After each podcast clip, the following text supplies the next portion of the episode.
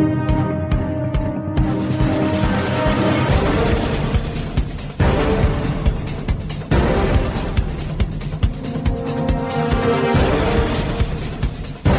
Vypnite televíziu, prestaňte žrať Zastavte sa, začnite uvažovať. Ste otroci konzumu a obete propagandy. Žijete v seba deštruktívnom systéme. Nenásilný antiterorista rozbije vaše ilúzie, zničí vaše seba klamy, odhalí vaše pokrytectvo, nabúra vaše stereotypy. Ale pochopíte, ako funguje systém. Tak toto ďalej nejde. Musíte zmeniť úplne všetko. Začnite sebou, začnite dnes. Zajtra je neskoro. Nenásilný antiterorista sme jedno. A preto Subham Astu tam aj dnes, pondelok 23. februára. Láska je ten najvzácnejší a najdôležitejší cit v našom živote. Existuje tisíce rokov a je predmetom básní, komédií, tragédií či námetom eposov a románov. Čo je to vlastne láska? Môžeme milovať auto, psa či svoj mobil, Ľudia sú teraz zmetení a médiá nám podsúvajú rôzne formy tváriace sa ako láska. V skutočnosti zneužívajú túto najkrajšiu emóciu a podprahovo nás programujú. Ja som bol bez lásky teraz 3 dní a ochorel som. Tak veľmi mi chýbala, že som stratil energiu i imunitu. Ale našťastie e, budem mať dnes hostia, ktorý o láske hovorí veľmi rád Daniela Marka. A spolu s ním sa teda pozrieme na to, čo je to láska a ako ju nestratiť. Daniel má teraz a, svoju krásnu katku, ktorá čaká bábatko, takže práve sa dostáva k tomu najvzácnejšiemu, k tomu plodu lásky. To znamená k tej našej, našom pokračovaní. Tak.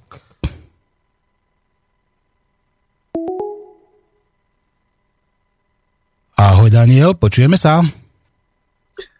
Áno, počujeme sa perfektne. Výborne, vítam ťa v Eteri, vítam ťa na vlnách Slobodného vysielača. Si naživo v relácii nenásilný antiterorista a veľmi rád by som od teba počul, čo si ty myslíš, že čo je to láska a ako ju nestratiť. Ešte keďže som chorý, tak ja budem dneska iba počúvať a iba sem tam možno, že sa niečo opýtam, prípadne, ak by bolo treba. Dobre? Jasné. Uh, možno ešte technická vec, trošku počujem uh, tvoj hlas distortovaný. Neviem, mm-hmm. či moc blízky mikrofónu, alebo príliš vys- veľa vysoká hladina ide. No, trošku to stiahnem, dobre. No, je to lepšie teraz? Áno, áno, o moc lepšie. Výborne, výborne. Daniel, čo je to teda láska a ako ju nestratiť? No, práve som pred pár dňami a možno pár týždňami takisto rozmýšľal nad tým, že aký je teda potom rozdiel v tom, čo si spomínal, že teda čo znamená láska e, k celému vesmíru, láska k prírode a e, teda či je vôbec možné ju odlíšiť od toho, že e, milujem partnera, milujem živú ženu. No a pre mňa to vyšlo tak, že vlastne tá všeobjímajúca láska nie je možno ani správne slovo, e, ktoré sa často používa na e, akékoľvek nesebecké city. To znamená, čokoľvek, čo je nesebecké, tak sa veľmi často e, nazýva, že je súčasťou lásky. To znamená, keď ja poviem, že chcem, prajem si, aby sused mal dobrú úrodu v záhrade, alebo prajem si, aby teda aj moslimovia, arabi žili šťastne, tak je to láska to je tá taká všeobjímajúca kresťanská láska. Ale potom tu máme ešte takú lásku o, zvláštnu, o ktorej teda spievajú o, speváci, o ktorej píšu básnici už e, stáročia a teda hovoríme o láske k žene a ja som presvedčený, že tá láska k žene je predsa len zásadným um, rozdielom odlišná od toho, ako všeobjímajúco vnímame lásku k prírode, lásku k Mm, ja neviem, nejakým športom alebo k majetku. No a ešte špeciálne láska v rodine uh, si viem predstaviť, že je niečo odlišné, ako láska uh, k otcovi, um, láska k blízkym, láska k rodičom, ale láska k žene uh, je pre mňa ešte úplne samostatná vec, ktorá je nabitá obrovskou mágiou a je za tým podľa mňa obrovský kus mystiky, ako sa vlastne spája muž so svojím proťažkom, teda so ženským, alebo teda naopak a vôbec všetky tie veci okolo stále zostávajú pre mňa jednoducho mágiou a ničím nenahraditeľným citom, ktorý prežívam a považujem to za zázrak. Mm-hmm. To je. No, láska má teda obrovské množstvo fóriem, ako sám si povedal, nejaká materská láska, božia láska, láska k deťom, povedzme, alebo platonická láska, láska na prvý pohľad, povedzme, aj taká tá materialistická láska, že ľudia povedzme milujú tie svoje autá napríklad, alebo dokonca teraz v poslednej dobe milujú svoje mobily. A, ale sám si na, naznačil, že tá láska, povedzme, mm, tá láska muža k žene, alebo ženy k mužovi, že je niečím výnimočná. Je výnimočná tým, že práve táto láska, teda keď existuje, tak dáva nejaké plody? Mm, myslím, že hej, pretože príroda nás stvorila tak, alebo teda Boh, podľa toho komu, aby sme boli schopní v prežiť ako druh. Um, primárne je obrovskou odmenou, ako z toho biologického hľadiska, e, to, keď muž uh, je ochotný obetovať uh, nesmierne veci, majetky a niekedy aj svoj život len preto, aby sa zachovalo jeho potomstvo. A dáva teda zmysel to, že uh, príroda nám dala najväčšiu odmenu práve za túto, um, za túto aktivitu smerujúcu k tomu, že sa snažíme prežiť. A to nie len uh, teda ako samostatní jedinci, ale v tom druhom leveli, druhom rade sa snažíme prežiť aj ako komunita. Takže naučil, naučili sme sa milovať aj blížne, pretože sme po tie tisícročia prežívali v nejakých kmeňových zoskupeniach a um, dávalo nám to jednoducho zmysel, takže vieme pocitovať lásku nielen k priamo k šene a k svojim najbližším deťom, ktoré teda sú priamými potomkami, ale je tam teda aj tá druhá úroveň, že vieme pocitovať lásku, to, že nezištne nejakým spôsobom potlačíme svoje potreby, svoje záujmy v prospech tých druhých, aby sa aj oni mali dobre. Ale ako hovoríš, špeciálne uh, k žene je tento pocit podmienený tým, že plodí, plodí život. Ja si myslím, že je to veľká vec. Mm. Čiže to je tá, taká tá pravá láska, ktorá je, ako si spomínal, nesebecká a zároveň bez akýchkoľvek prívlastkov a bez akýchkoľvek podmienok, áno? Pretože človek by ako nemal milovať, pretože, áno?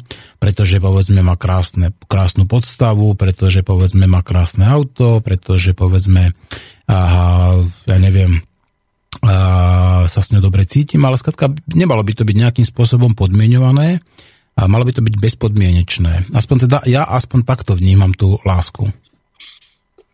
Áno, v podstate, pokiaľ to človek vníma ako tú čistú lásku, tak by ju nemal podmienovať. Ako náhle ju začne podmienovať, začína naplňať priamo nejaké svoje očakávania, svoje zámery a už nerobí to teda pre toho druhého, čo ja vlastne považujem za tú podstatu lásky, že robím to pre vôľu alebo pre dobro toho druhého tak, ako on vníma to dobro, že je pre ňoho tým dobrom.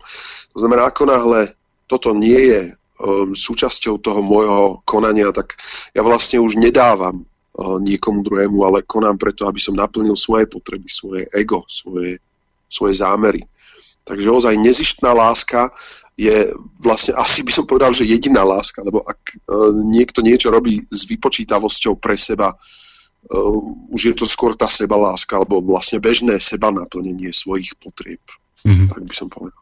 Čiže nemalo by to byť ako podmienované, že budem ťa milovať, ak si dáš minisukňu, alebo milujem ťa preto, že máš krásne nohy a tak ďalej. Čiže nemalo by to byť skrátka nejakým spôsobom takto previazané. V čom sa v súčasnosti ľudia najviac mília? čo omylom považujú za lásku, alebo čo sa nám snažia, povedzme, médiá predať ako takú tú falošnú lásku. Ako to vnímaš? No, asi najväčšou tragédiou je zníženie teda lásky a citu lásky na tú fyzickú úroveň. Že uh, žijeme vlastne v sexistickej spoločnosti, kde vzťah muža a ženy začína veľmi často tým, že sa hovorí, že preskočí tá iskra, že muž pocíti nejakú žiadostivosť a žena takisto pocíti sympatiu, možno až takú organickú a jednoducho ako samček, samička, teda, že chcú sa nejako rozmnožiť. A ono sa hovorí, že potom čo s cudzím človekom o 3 roky v posteli. Že sex je síce pekná vec.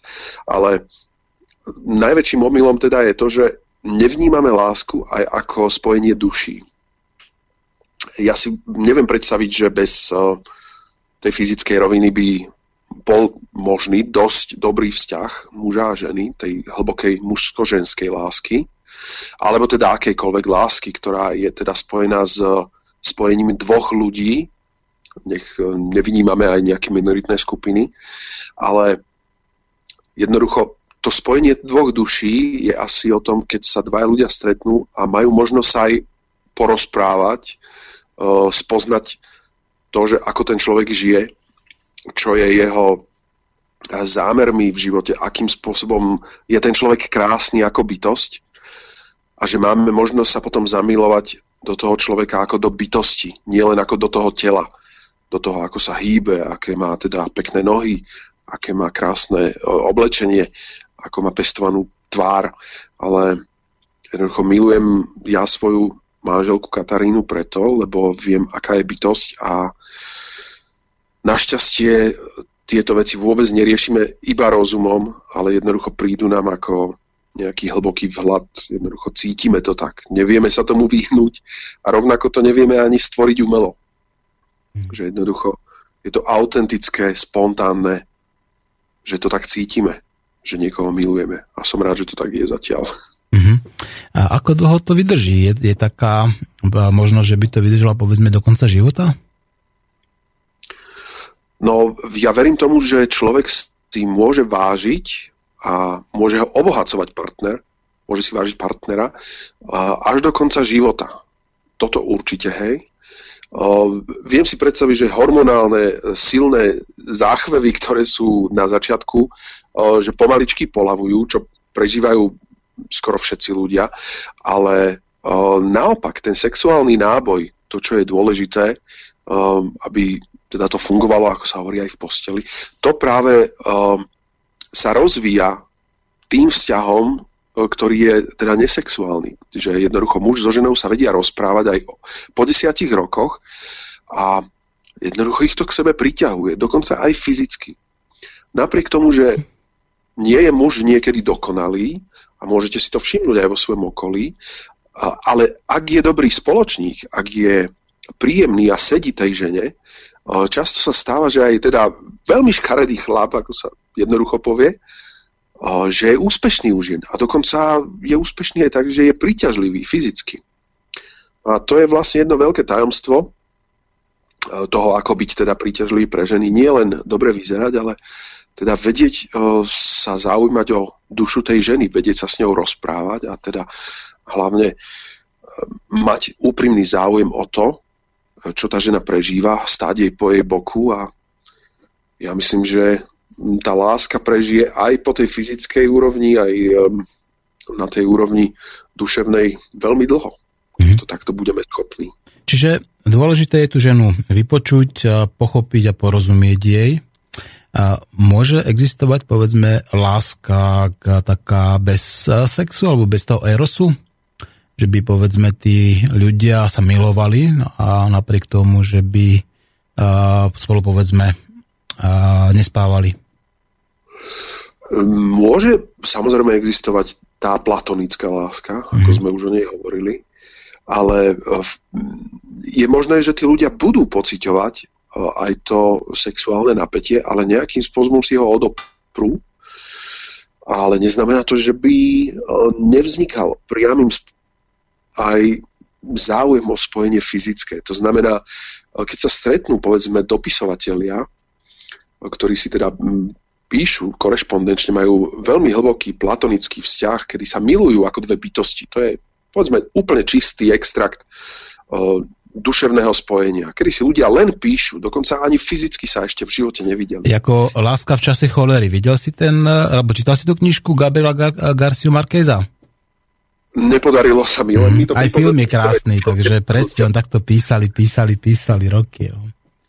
No počúvam, pokračuj prosím viem si predstaviť, že títo ľudia môžu pocitovať k sebe obrovskú túžbu, napriek tomu, že sa v živote dokonca nevideli, nevedia o svojej fyzickej podstate, a môžu sa priťahovať ako dve duše, pretože ja si myslím, že človek je v prvom rade bytosť e, duchovná, duševná, ktorá je len uväznená v tomto nedokonalom ľudskom tele a keď sa takto dve duše do seba zamilujú a následne sa stretnú aj s tými dvomi schránkami, tak myslím, že im je úplne jedno, že ako tá fyzická schránka vyzerá. Jednoducho sa vyobímajú, vystískajú sa. Je možné, že sa nebudú chcieť rozmnožovať priamo, že teda ne, nebudú mať k sebe nejakú sexuálnu náklonosť, ale títo ľudia sa budú veľmi, veľmi milovať. Aj ako bytosti, aj ako živí ľudia. Napriek tomu, že sa nebudú chcieť možno uh, rozmnožiť, čo je teda akože uh, aj to si viem predstaviť, že dokonca veľmi škaredý muž a veľmi pre seba navzájom nesympatickí ľudia si zrazu začnú byť sympatickí práve kvôli tomu, že uh, tá schránka fyzická nesie v sebe tú nádhernú ľudskú dušu, ktorú milujú. Mm-hmm. No, ak si pamätáš, povedzme, také tie staršie druhy lásky, ako ktorých sa píše, povedzme, v tom 17. 18. storočí, práve v takomto období, keď kresťanstvo tuto ovládalo, povedzme, tieto naše city a priamo ho vplyvňovalo, tak tam sa napríklad e, nejakým spôsobom snažili teda trvať na tom, že aby sa ten sexuálny akt to konal napríklad iba za účelom teda plodenia. A odtedy sa veľa vecí zmenilo a napriek tomu myslíš, že takéto vzťahy ešte existujú, alebo bude takáto nejaká renesancia, povedzme, v niečom nás čakať? Tak e, existujú určite v rôznych kultúrach Ehm, ľudia, ktorí sa stretávajú fyzicky za účelom plodenia, ehm, majú dohodnuté sobáše, čo ešte teraz je úplne bežné v, v juhovýchodnej Ázii, v indickej kultúre, kde jednoducho ženích dostane manželku ešte ako malé dieťa, kedy jednoducho do a následne je na nich, na tých deťoch, aby sa naučili fungovať. V podstate z toho aj vznikla, vznikli tie rôzne umenia Kama Sutry a predpokladám, že tam nie je nutné mať nejaké hlboké city k svojej manželke v tejto kultúre, aj keď na druhej strane verím tomu, že veľmi veľa ľudí v Indii sa navzájom miluje, teda veľmi veľa párov hlboko sa miluje, tak žiaľ sú sú kultúry ešte dnes, ktoré vedia sa rozmnožovať bez lásky. A žiaľ, stáva sa to u nás. Tak asi existujú teda rôzne, rôzne druhy lásky, veď podľa mňa tí inuiti napríklad sa asi berú tú lásku inak ako nejakí tí beduíni alebo tuaregovia alebo nejakí arabi povedzme niekde v Saudskej Arábii. A rovnako povedzme v tom, v tom Afganistane, tak tam tiež tie vzťahy muž-žena sú brané úplne inak a existujú teda nejaké regionálne rozdiely a nielen regionálne rozdiely. Dá sa povedať, že ak tu máme 7 miliard ľudí, tak tu máme 7 miliard uh, dynamicky sa meniacich vzťahov? Vzťahov určite.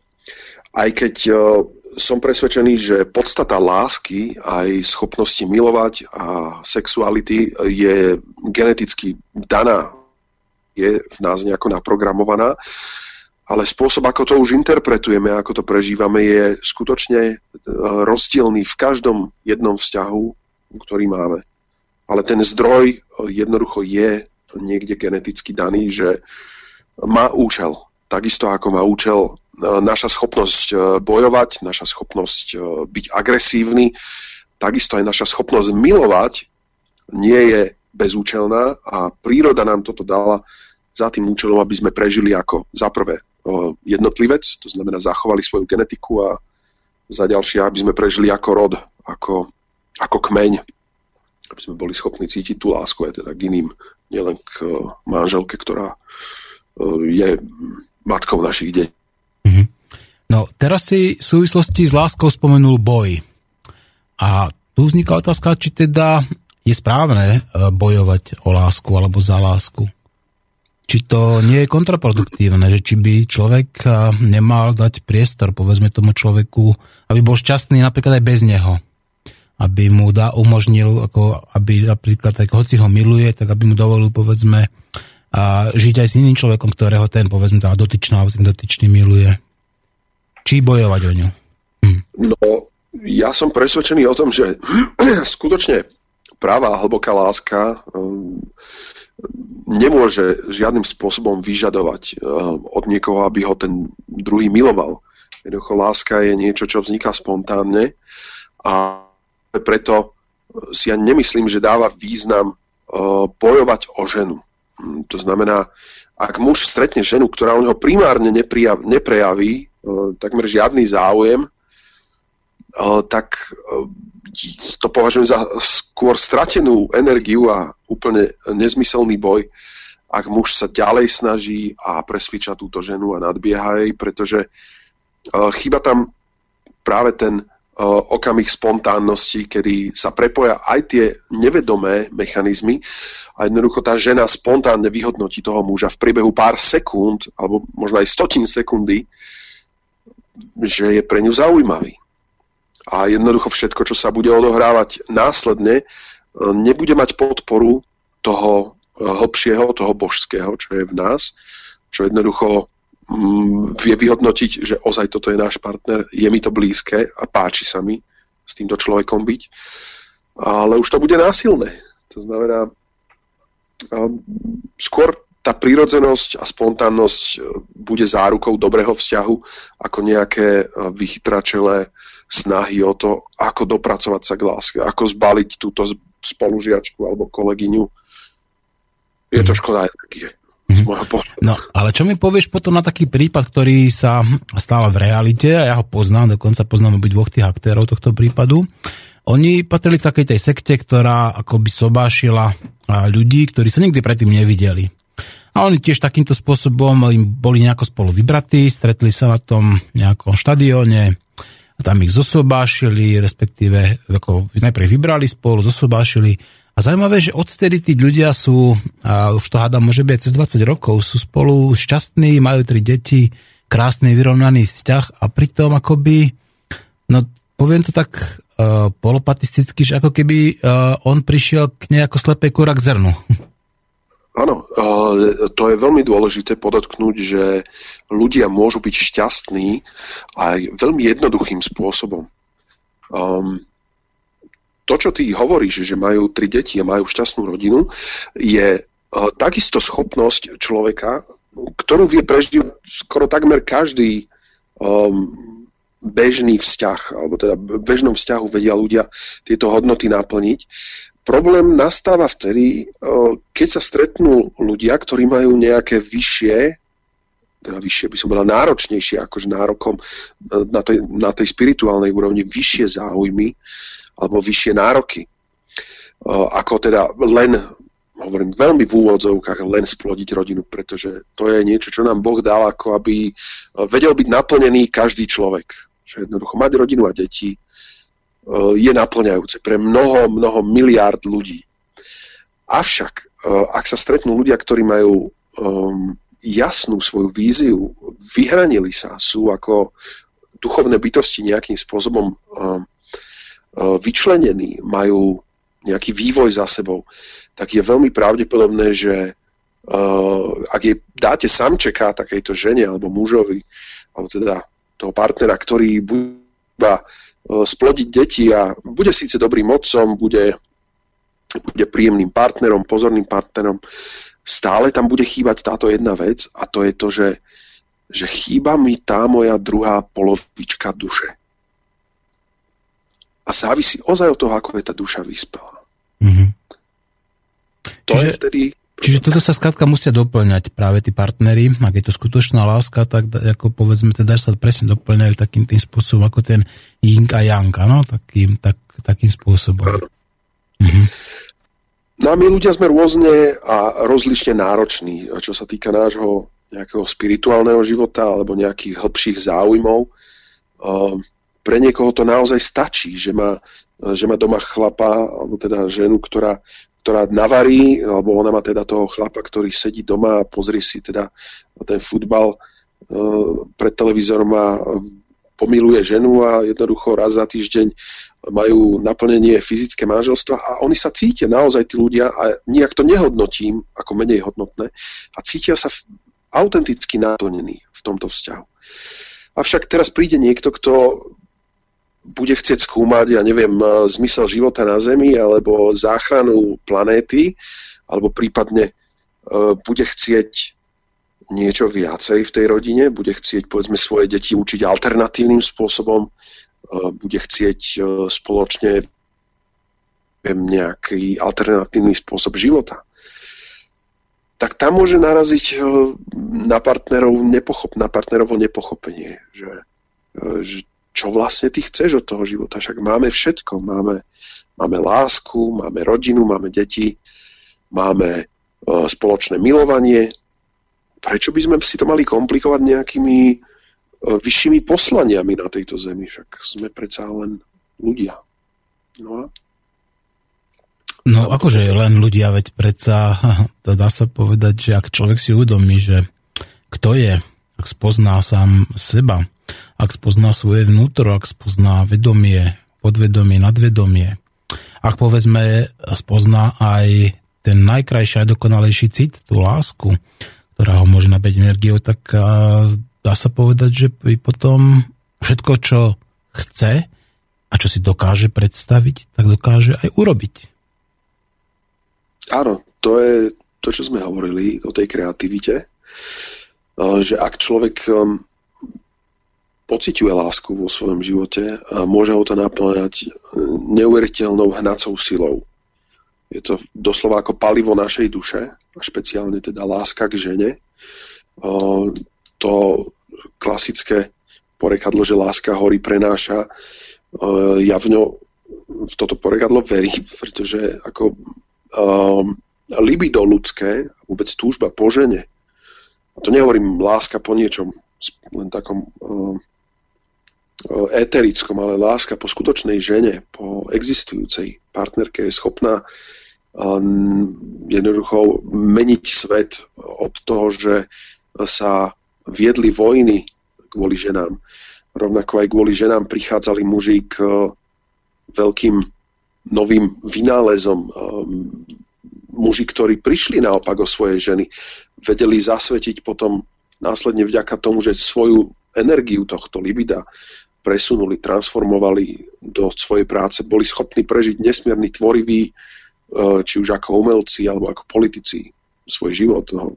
A keď sa pozrieme na to, ako e, vyzerajú veľkí vodcovia v histórii, tak e, každý jeden z nich mal veľmi silné libido. To znamená, že to bol, ako sa hovorí, ozaj samec. Áno, aj taký malý ako Napoleon mal svoju Jozefínu, že?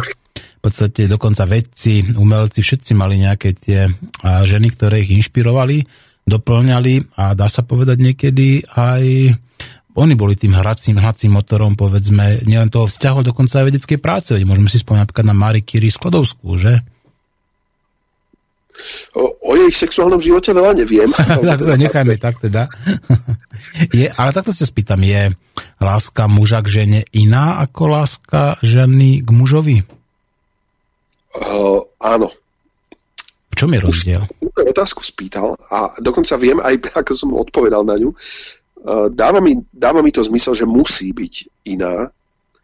Už len z toho pohľadu, že um, sme určité polarity. Na to, aby fungovala táto uh, výmena, to znamená sexuálna príťažlivosť, uh, je potrebné uh, mať rôzne tieto polarity. To znamená, ako severný, južný pol, aby sa priťahovali, musia byť odlišné. Uh, ten uh, princíp yin-yang v orientálnej kultúre takisto sú dva odlišné póly. A takisto na to, aby muž so ženou sa vedeli priťahovať, tak musia mať inú akoby tú šablónu na to, že čo je napríklad pekné.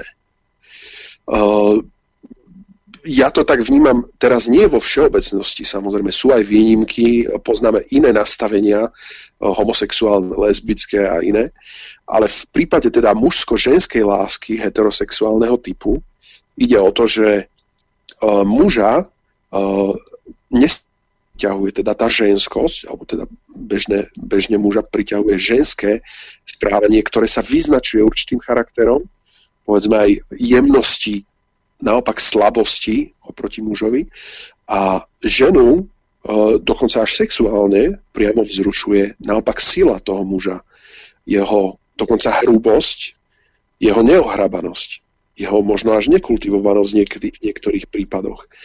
A týchto rôznych znakov, e, ktoré vytvárajú túto polaritu, je samozrejme aj oveľa viacej. Je to napríklad uh, princíp objatia toho, že muž je e, ochranou, ktorá by mala bdieť nad e, ženou, nad jej životom, aby mala možnosť a mala pocit toho, že môže vytvoriť hniezdo, teda domov pre svoje deti. A to je vlastne celá podstata toho, že žena môže dovoliť mať uh, deti, môže rodiť a muž nie. Muž bude vždy ten, ktorý jednoducho bude vonku pred domom strážiť s tou e, nejakou valaškou alebo sekerou, keď sa budú hrnúť nejaké hordy alebo e, nejaké divoké zvery a žena bude tá, ktorá bude tá slabšia, ktorá bude držať v rukách deti. A tá láska tým pádom má iný charakter, má iný podtón a ak teda beriem, že má aj sexuálnu zložku, tak musí mať jednoznačne aj rozličný charakter ako celok tá ženská. Mm-hmm. Ono by to, možno by sa povedať, že žena v podstate viacej príjma a muž viacej dáva, ako v tom takom tom najjednoduchšom vyjadrení, že žena akoby príjma, povedzme, to jeho semeno a on ho dáva? Je to symbolicky dané aj takto, áno. A druhá vec je to, že muž napríklad môže mať mnohonásobne svoj akt odcovstva v priebehu mesiaca, pričom žena len raz. Navyše, ak teda žena má ovuláciu iba raz mesačne a táto ovulácia teda bude naplnená, to znamená, že muž sa s ňou, teda že splodia dieťa s mužom, tak následne je táto žena so svojou maternicou a som blokovaná na najbližšie uh, 2-3 roky kým až neodkojí svoje ďalšie dieťa. Tým pádom aj tá láska je odlišná od toho muža, pretože žena môže mať len jedného e, oplodniteľa, jedného otca e, svojho dieťaťa.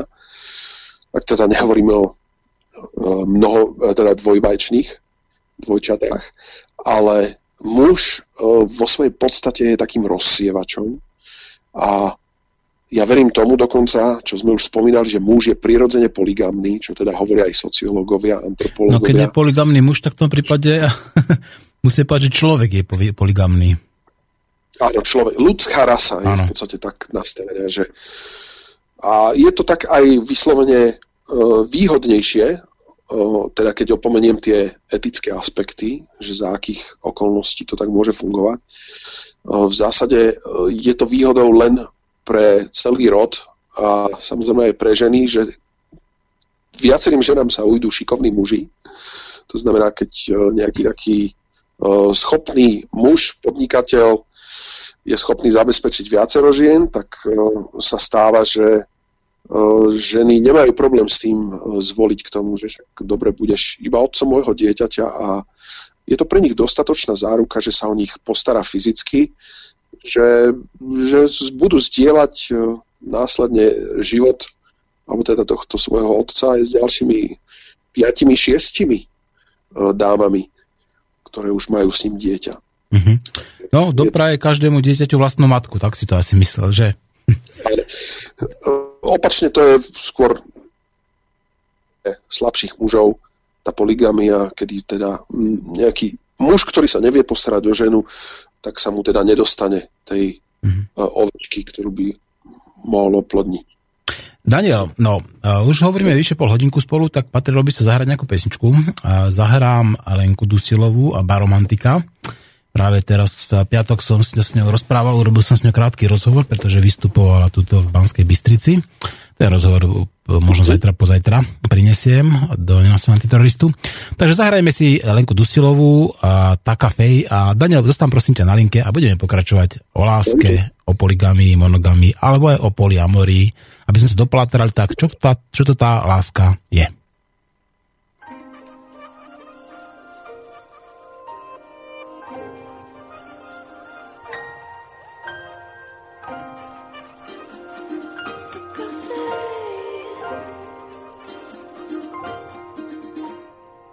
Šeří se dvůr je prázdnej, šeří se láká jít až do tmy tmoucí. Oči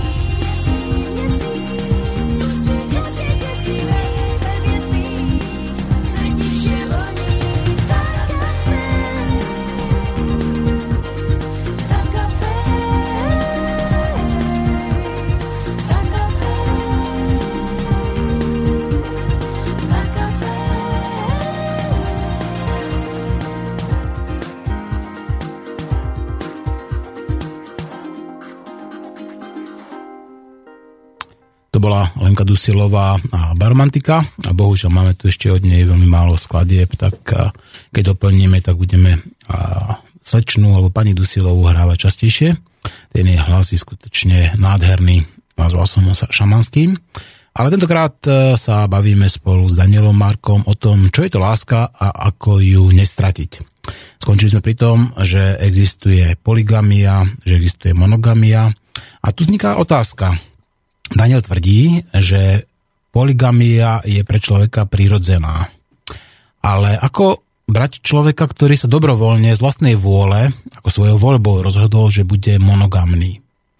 Je to v poriadku? Nie je to dokonca lepšie? No, ja som presvedčený, že má to zmysel a takýto človek e, nejakým spôsobom posúva e, túto lásku a vzťah k žene na nejakú vyššiu úroveň, kde e, sa, ako som hovoril, spájajú aj duše, nie len teda genetické dve tela.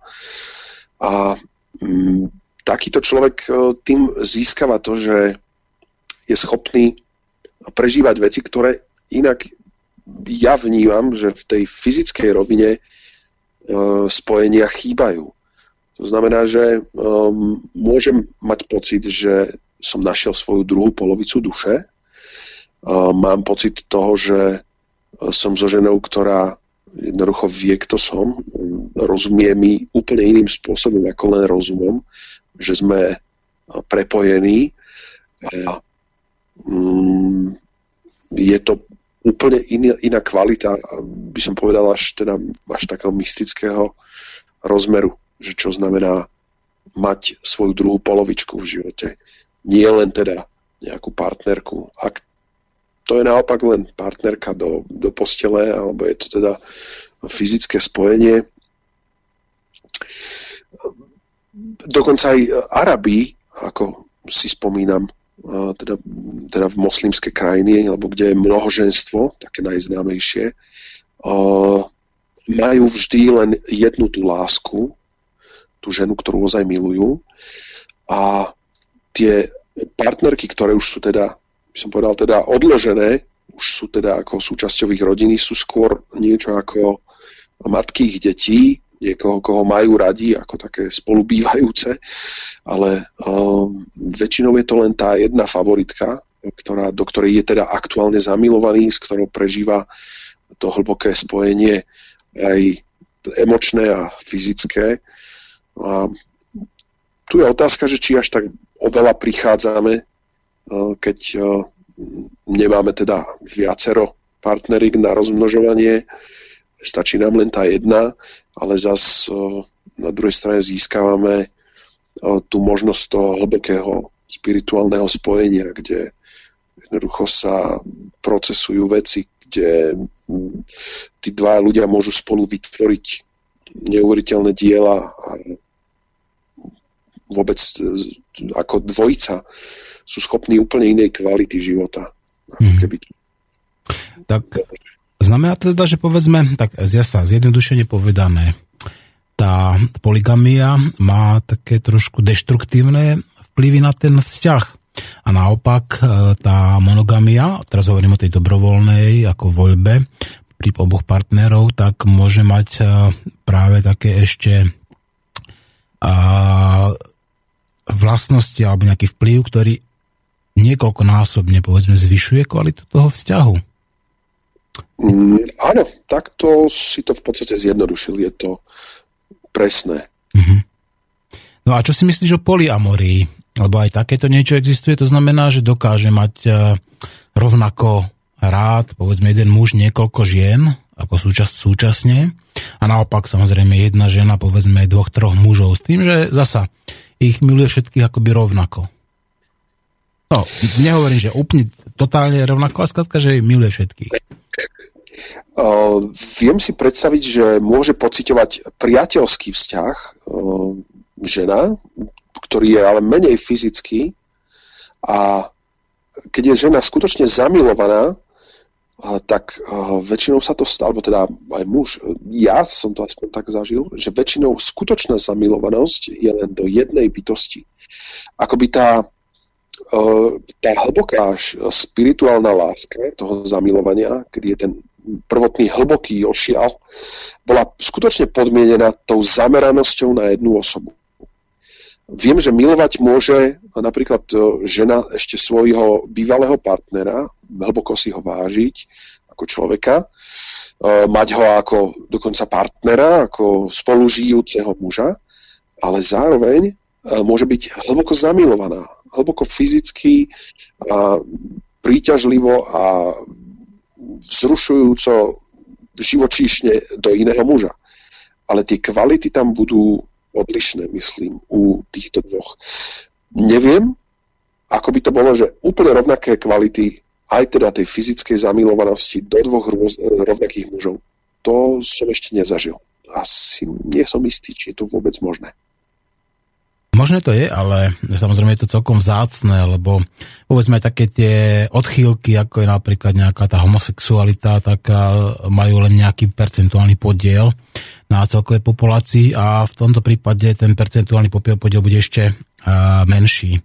Veď tých rôznych odchýlok, ale aj úchýlok, teda musím povedať, existuje v rámci 7 miliard ľudí skutočne veľa. Mňa by zaujímalo ale teraz niečo inšie. A aký je rozdiel, keď sa teda dieťa urobí z lásky a aký je rozdiel, keď je uroben akoby takým spôsobom tak neplánovane alebo skôr tak náhodne?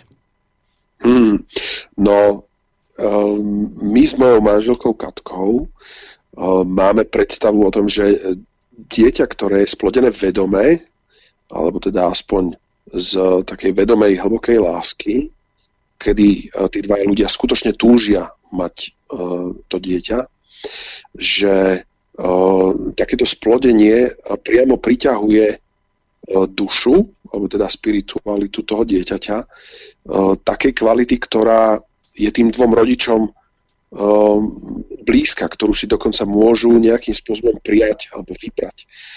A v, teda v ezoterických kruhoch sa dokonca hovorí, že dieťa E, si vyberá tých dvoch rodičov.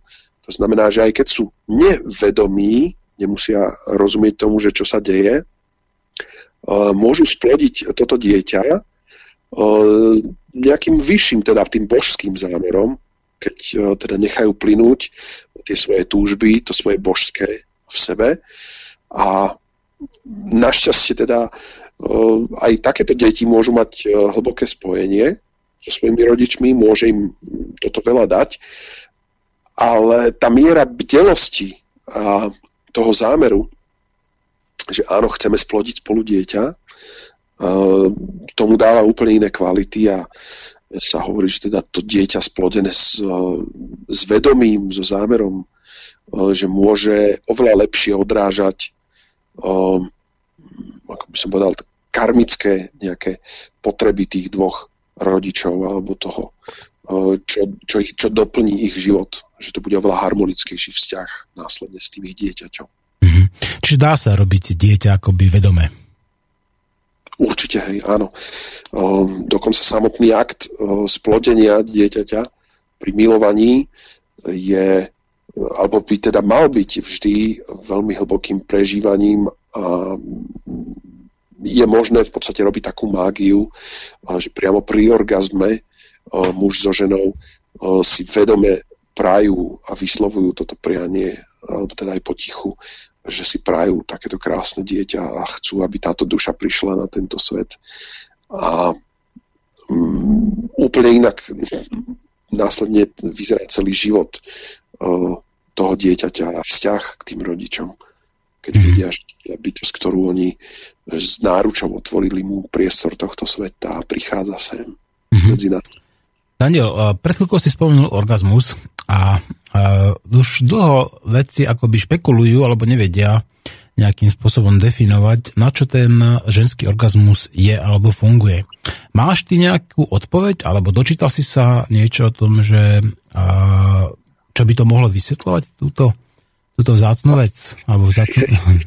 Hej, viem o tom, viedli sa o tom polemiky a z hodou okolností som čítal nedávno o tom o, takú štúdiu zo pár, o, myslím, že sociológov a ešte možno nejakých medikov okolo toho, že nejaký význam to musí mať, keďže každá schopnosť človeka má nejaký, nejaké spojenie priamo s schopnosťou prežiť, či už ako jednotlivca, alebo ako skupiny. No a tento orgazmus mal uh, niekoľko možností, ako že aká je vlastne tam tá odmena. No a prvá z nich je vlastne taká, že orgazmus je u muža jednoznačne odmenou za to, že, že odoslal svoj genetický materiál, teda počas orgazmu, väčšinou ejakuláciou k žene. A u ženy teraz je to otázka, že čo sa tam deje. Že či ten orgazmus je nejakou odmenou za splodenie, že žena môže mať orgazmus aj teda bez nejakého plod, plodiaceho účinku. No a tamto vychádza, že e, orgazmus ako v zmysle evolúcie je odmenou pre tú ženu e, za to, že sa jej podarilo udržať si kvalitný vzťah s mužom.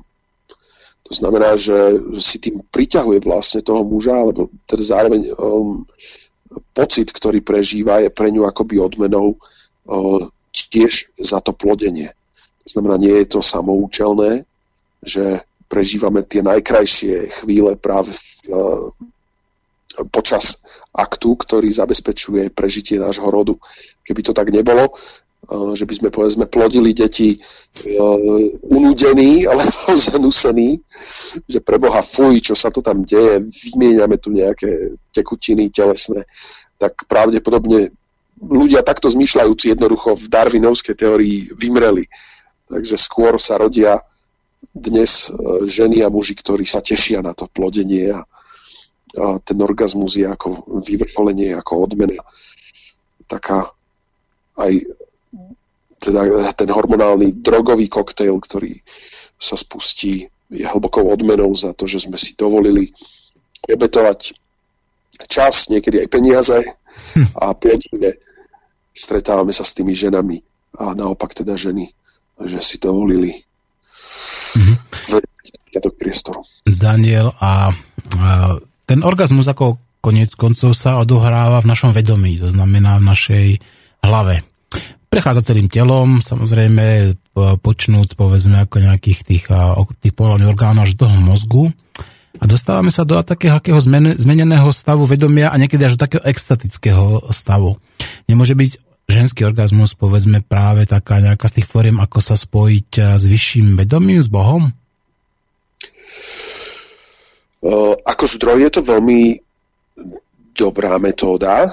Uh, počas orgazmu niektoré kulty dokonca robia magické akty. To znamená, že sila orgazmu je jednou z najväčších síl, ktoré ovládajú ľudské vedomie. Je to vlastne hlboký mm, rauš, ktorým prechádza vlastne, vlastne celý náš duch. A áno, je to vlastne spojenie s Bohom.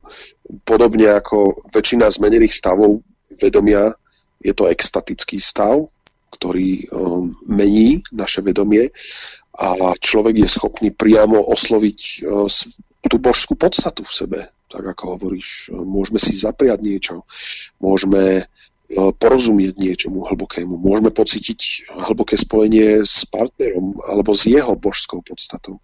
To znamená to, ako hovoríš, pocítiť, že sme jedno. Mm-hmm. Práve počas orgazmu. No veď práve mne to tak nejako pripadá celkom logické, že keď e, sa stretnú tí partnery, ktorí do seba presne ako ten yin a yang zapadnú, tak sa skutočne stávajú jedným. To znamená, a sú to také dve polovičky, dá sa povedať, toho istého, ktoré sa vzájomne doplňajú a ktoré spolupracujú, ktoré sú schopné, povedzme, ďaká láske plodiť a rozmnožovať sa akoby v tom takom tom väčšnom kolobehu tých, a, toho našeho života. No, skôr sa posunieme ďalej ako na, na tú tému, že ako ju nestratiť tú lásku. Ja by som zase zahral nejakú pesničku, aby sme si trošku odpočinuli. Teda, ty asi nie, ale ja som s tým hlasom úplne zle. No. A obidvom katkám, čiže aj katke tvoje, aj katke mojej, zahrám ruskú pesničku a nazvanie a je to ten koň. Neviem, isto ju poznáš, taká nádherná, nádherný chorál, takže mm, takže počúvajte. To musím najprv odstrániť. Tak a ideme hrať koňa. Выйду ночью в поле с конем, Ночкой темной тихо пойдем, Мы пойдем с конем по полю вдвоем, Мы пойдем с конем по полю вдвоем. Мы пойдем с конем по полю вдвоем, Мы пойдем с конем по полю вдвоем. Ночью в поле звезд благодать, В поле никого не видать, Только мы с конем по полю идем, Только мы с конем по полю идем. Только мы с конем по полю идем, Только мы с конем по полю идем.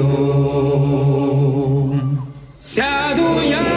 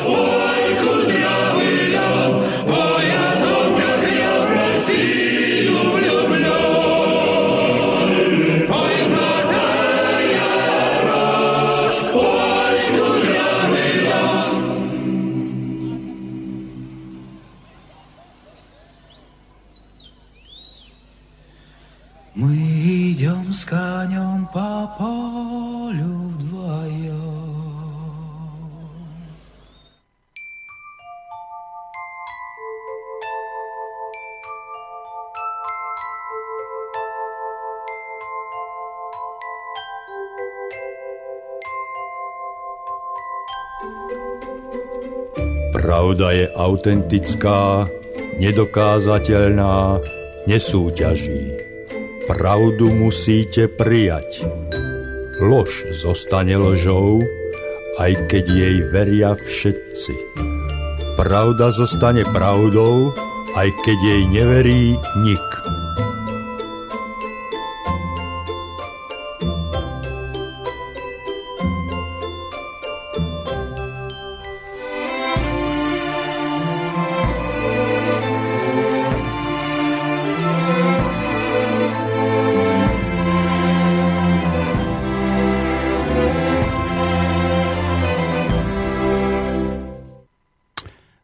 Pravdou je, že sa dnes spolu s Danielom Markom bavíme o láske. A Daniela máme na druhej strane linky. Daniel, počujeme sa? Áno, som tu.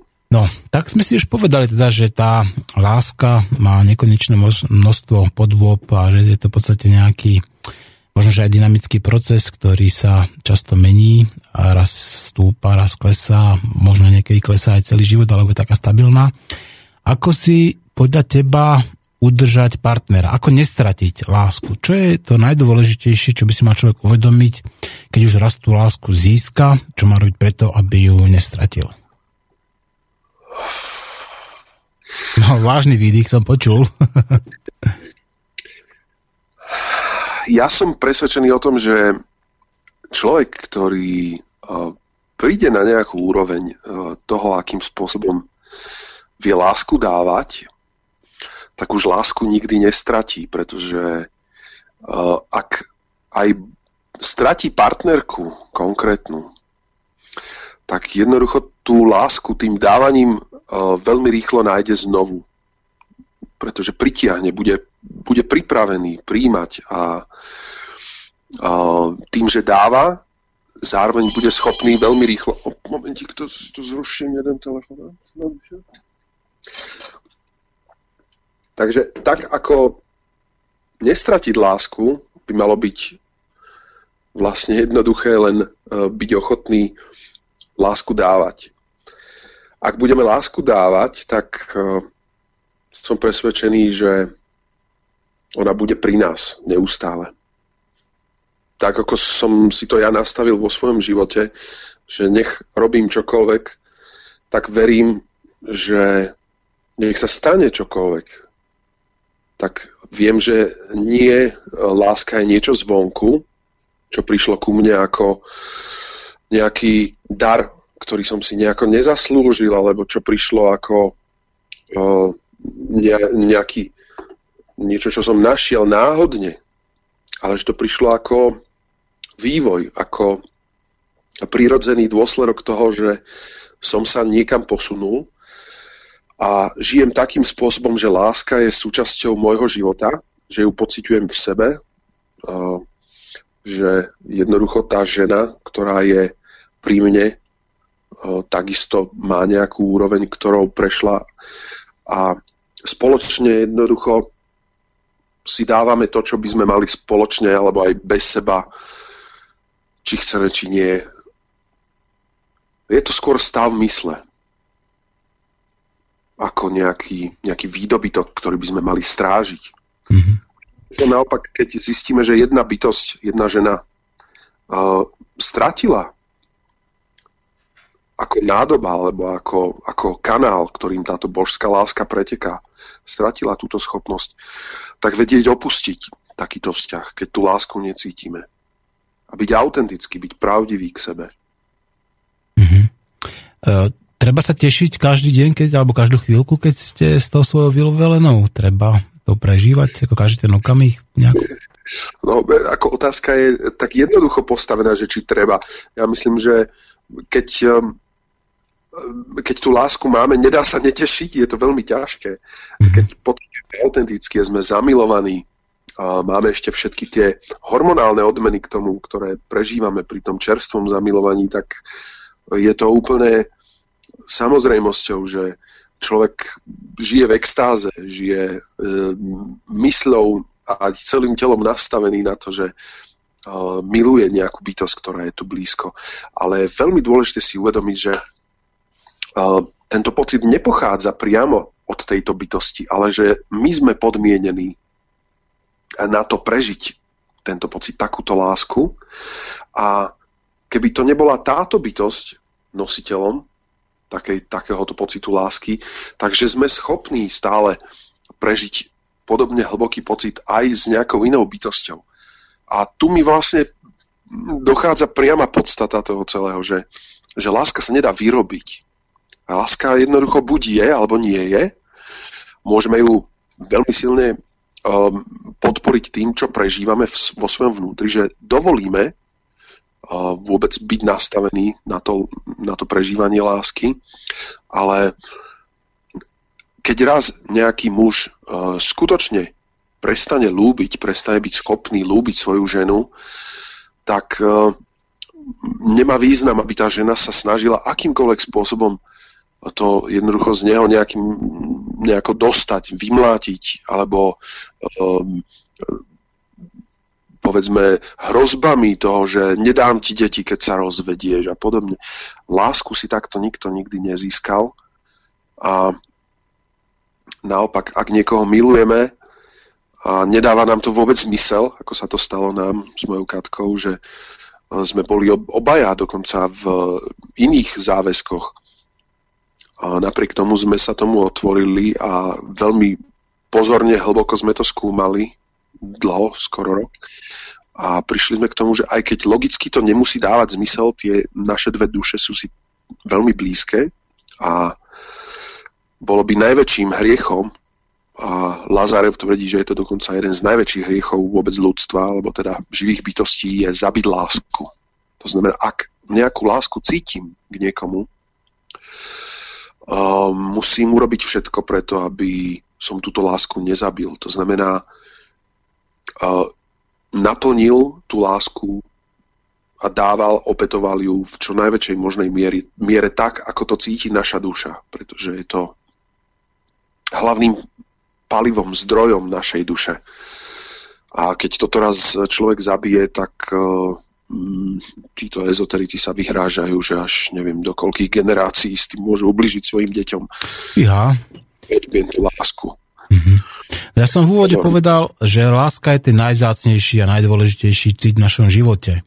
No samozrejme, keď niečo takéto vzácne a dôležité zabije alebo stratí, tak je teda jasné, že tá karma, povedzme, alebo že ten, že ten náš život e, dostane horšiu kvalitu.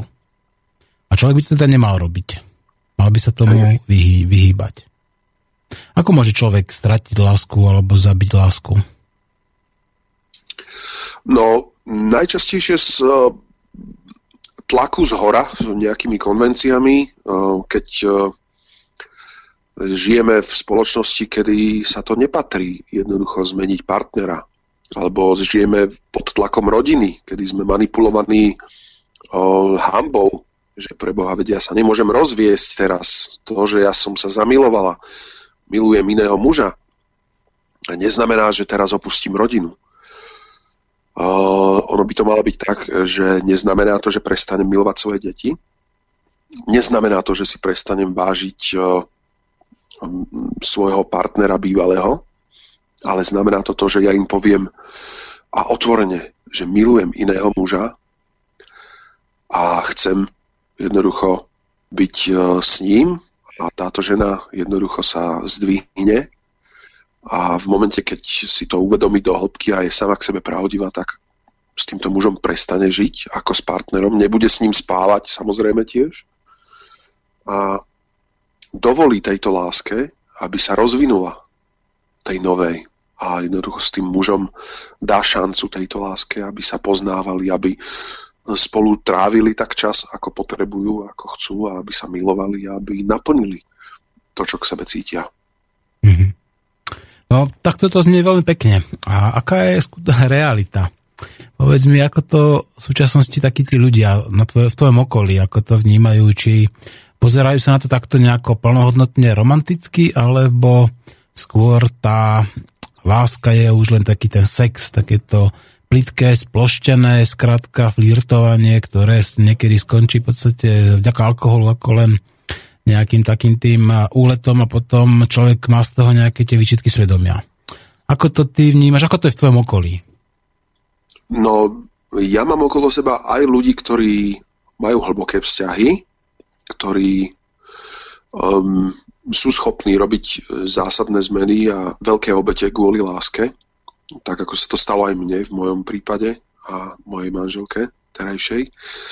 Horšie to je teda s uh, ľuďmi, uh, ktorí nejakým spôsobom prišli o nejaké uh, istoty v živote tým, že prišli povedzme o rodinu alebo tým, že moja manželka bývala.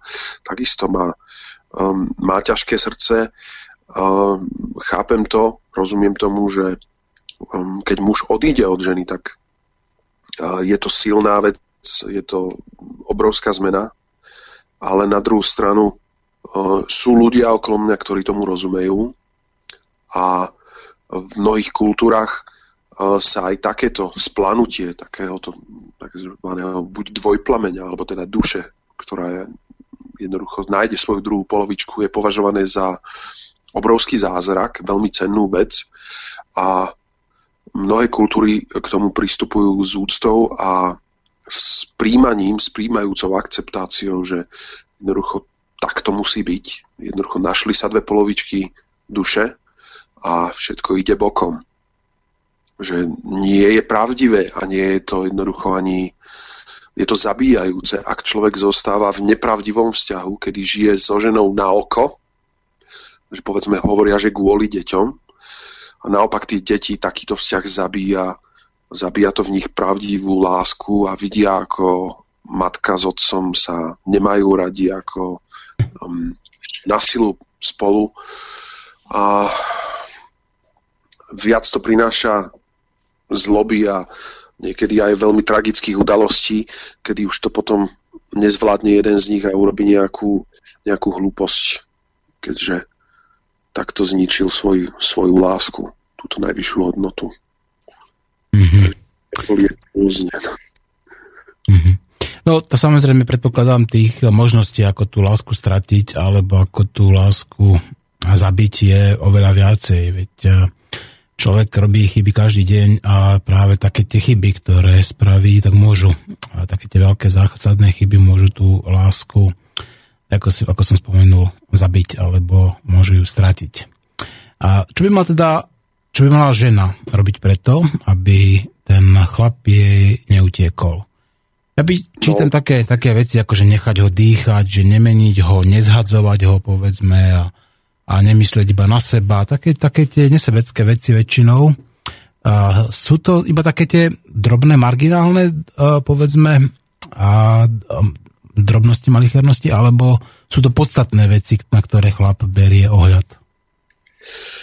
No, ja verím, že každý chlap je iný, ale existuje zo pár vecí, ktoré zlepšujú, teda aspoň uh, v tých mužsko-ženských vzťahoch, ktoré zvyšujú tú polaritu, ktoré uh, zvyšujú to napätie medzi mužom a ženou. A jedna z nich je napríklad to, že dovoliť tej žene byť ženou. S týmto sa stretávam aj v iných vzťahoch a teda aj u žien, ktoré nemajú možnosť si nájsť partnera, že nevedia, ako to je možné, že, že toho chlapa nejak stále, že ako stretnú, ale ten chlap niečo, nejak ho nezaujmú. A u mnohých z nich som um, spozoroval jednu špeciálnu vec, že jednoducho tieto ženy prebrali na seba mužské role. Často sa stáva, že žena uh, žije vo vzťahu, teda už, teda už len z, ako v rodine bez muža, povedzme po rozvode, po nejakom zlyhanom partnerstve a táto žena automaticky preberie aj rolu toho muža. To znamená, stará sa minimálne o rodinu, o kariéru, o, tie, o to fyzické zabezpečenie a o bezpečnosť rodiny. A táto žena začne viacej nosiť nohavice ako sukne. A teda nielen obrazne, ale niekedy aj doslovne. A toto býva dopadom toho, že stratí tú ženskú iskru. No a tu je potom veľmi dôležitou terapiou, tejto ženskej duše to, aby sa znovu naučila byť ženou, aby znovu vedela tomu mužovi vyslať tie signály, že tu som, tu som bezbranná, tu som matka, potenciálna matka tvojho dieťaťa, chcem byť ženou a chcem, aby som sa mohla o teba oprieť. A to je jedna z úžasných vecí, čo by každý muž mohol a mal dať žene ako základnú istotu, že žena môže si dovoliť byť pri ňom slabou to je veľká vec a keď toto žena nemá, tak necíti pri sebe muža. Mm. Nie je to v partnerstve, ale o tom, že žena si môže dovoliť byť slabá a muž musí vedieť stáť pevne na nohách a tá žena sa musí vedieť o neho oprieť. Bez Ten toho... muž by mal byť teda ako ochranca alebo nejaký vodca povedzme v tom vzťahu? Mal by on nejako, niekam ten ich spoločný vzťah viesť?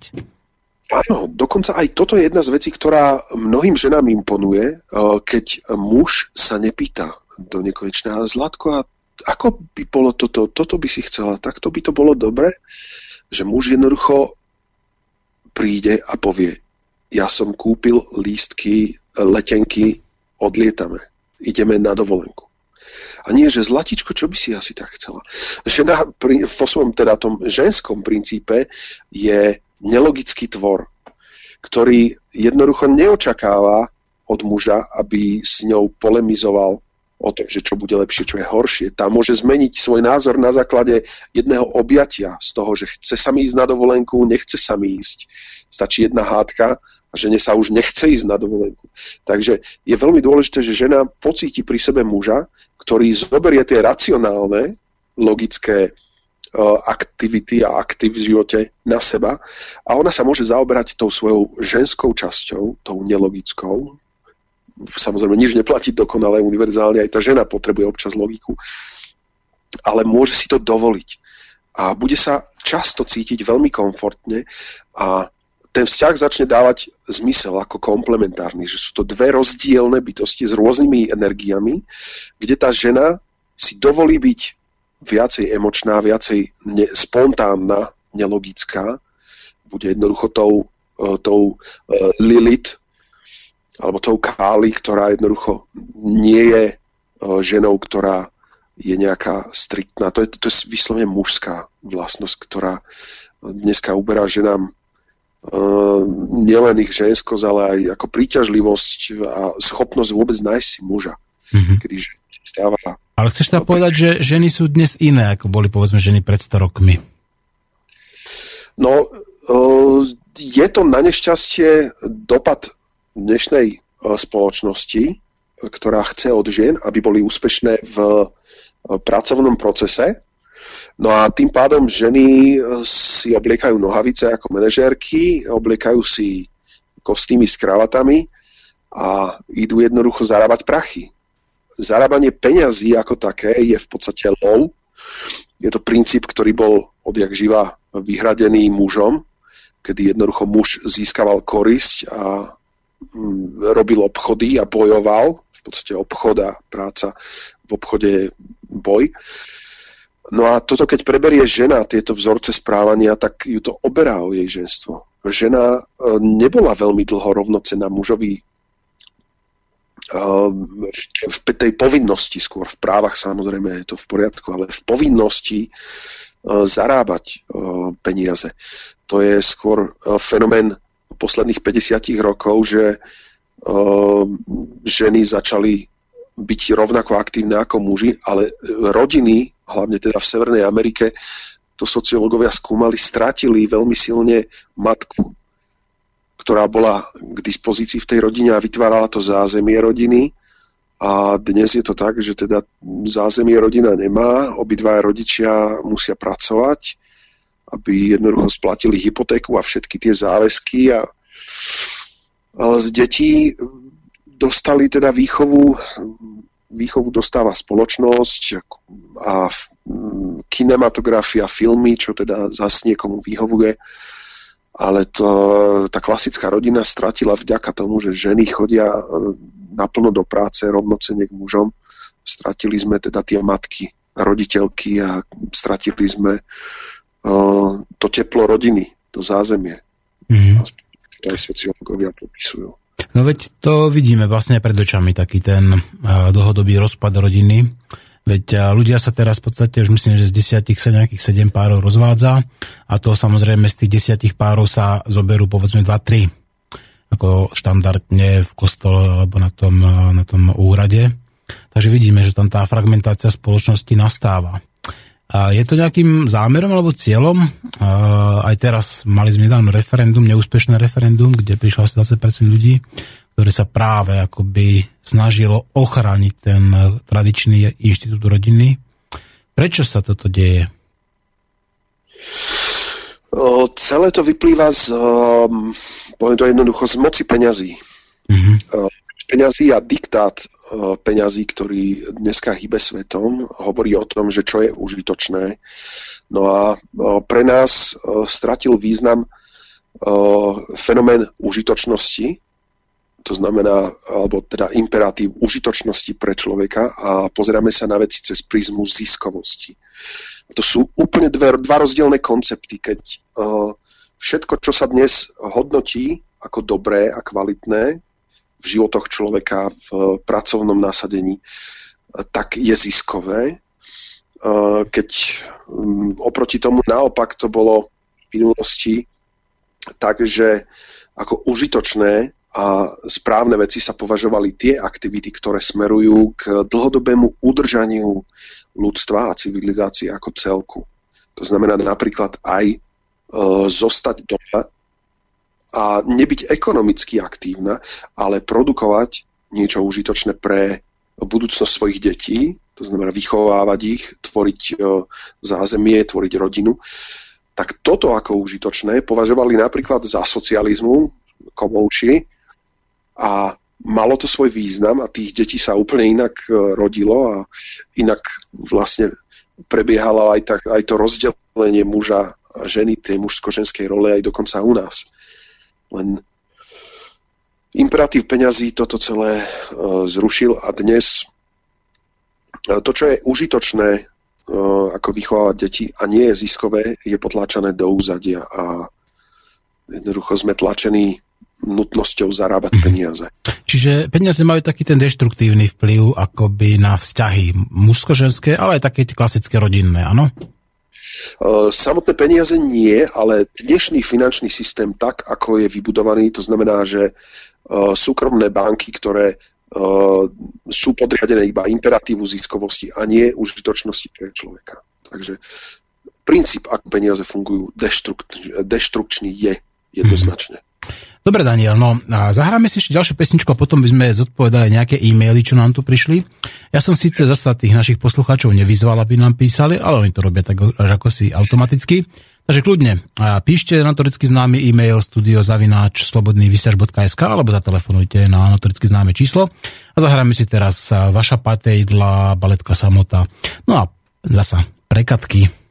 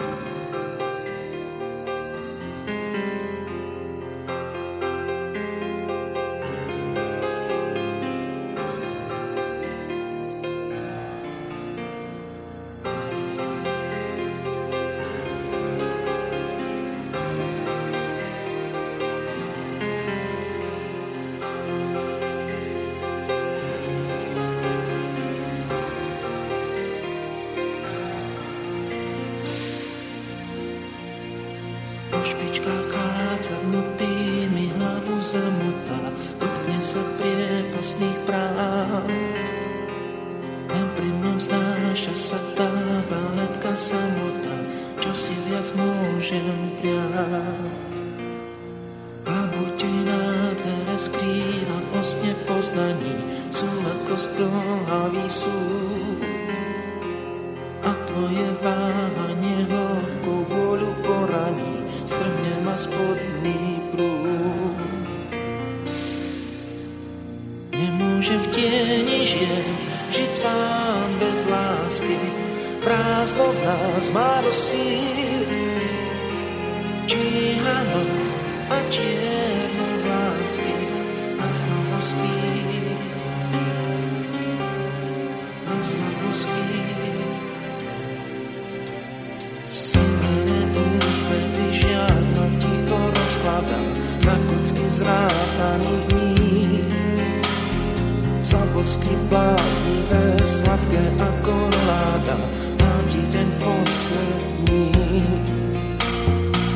špičkách vchádzaš, no ty hlavu zamotáš srdcach nepastných práv.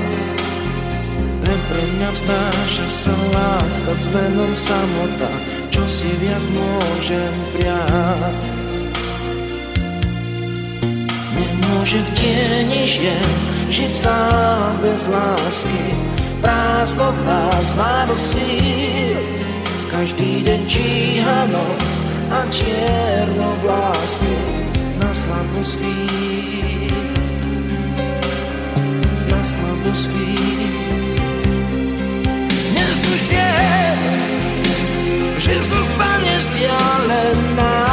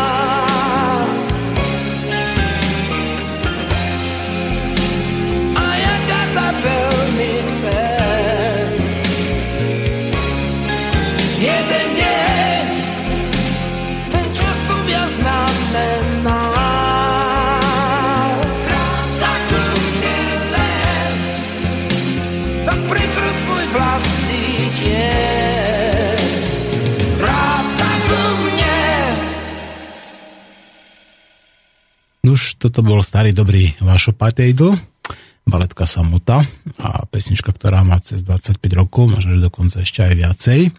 No, bavíme sa o láske a spolu s Danielom Markom sme prišli už takému tomu, nechcem povedať, že záver relácie, ale prišli sme tým, že čo robiť preto, aby sme nestratili.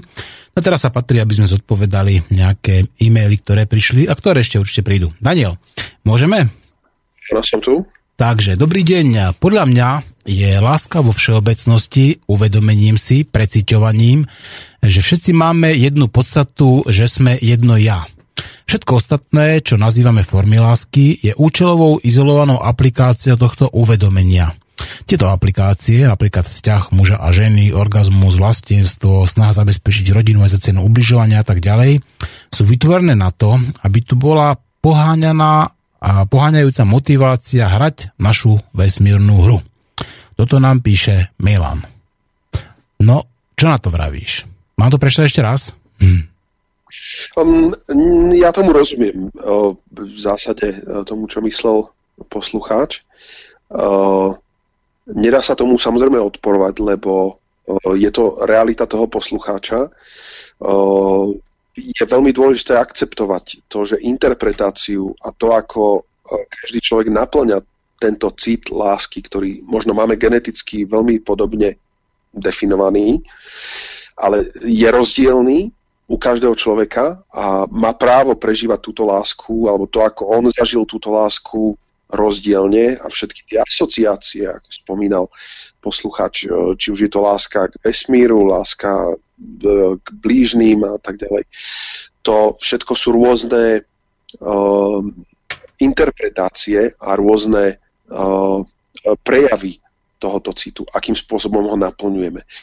Uh, čo sa dá urobiť vlastne pre mňa dôležité je, že uh, zjednotiť alebo uceliť uh, ten účel, akým spôsobom a prečo vlastne táto láska v nás ako v živočíšnom druhu človeka vznikla.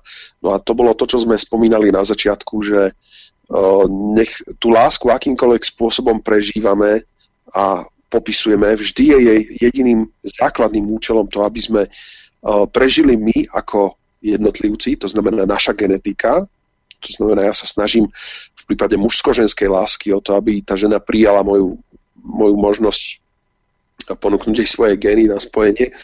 A na druhú stranu, tá vyššia forma lásky je to nesebectvo, že ja sa snažím, aby prežili aj ďalší ľudia ako spoločenstvo, pretože ako kmeň sme 30 ľudí, sme spoločne chodili loviť, tí chlapi jednoducho, tých 5-6 lovcov v tom kmeni potrebovalo sa vzájomne chrániť, lebo takýmto spôsobom boli schopní prežiť. Tí, ktorí to takto schopní neboli, tých, tí jednoducho nemali potomstvo a tento gen sa nepreniesol ďalej. A jednoducho ľudia, ktorí boli príliš sebeckí a žili sami o samote ako lovci, tak ich niečo zožralo, neboli sa schopní rozmnožiť a jednoducho takýchto ľudí tu máme menej. A ja stále verím, že stále sú ľudia odsudení na zánik, pokiaľ sa nenaučia znovu žiť pokope. Takže E, láska je síce tisícimi spôsobmi rozdielná, ale tá jej podstata je taká, že uh, je to o tom, že chcem dať niečo žene, chcem, aby som mohol mať s touto ženou uh, potomstvo, to je tá mužsko-ženská láska, a rozlíšiť teda tú všeobjímajúcu lásku k tomu svojmu spoločenstvu a okoliu, to je zase láska k tým blížným, kedy ja sa snažím Mm, spontánne to teda ten program vo mne hovorí, že títo ľudia okolo mňa majú predsa len význam a ich šťastie má význam aj pre mňa, pretože ja neprežijem e, sám ako premiér republiky, budem stále potrebovať ľudí, ktorí ešte teda uh, mi niečo aj vypestujú, niečo pre mňa spravia, aby som mal nejaké teplo. Takže budem mať rád aj tých okolo mňa, aby som prežil a máme to geneticky dané, myslím. No, tak ale nezabúdaj, že už existuje epigenetika, to znamená, že máme my možnosť sami ovplyvňovať svoju, svoje gény. A plus máme tu ešte ďalšiu takú tú nechcenú, e, dá sa povedať, genetickú modifikáciu a to sú práve také tie GMO potraviny, ktoré nám práve ubližujú a robia z nás neplodných ľudí a tak ďalej, tak ďalej. Čo je fakt, pretože veď vidíme, že permanentne tých počet tých párov, ktorí nemôžu mať deti alebo ktorí idú na nejakú tú umelú fertilizáciu, tak pribúda a, a vidíme, že ten počet povedzme tých uh, zdravých uh, mužov s dostatkom spermy samozrejme dlhodobo klesá.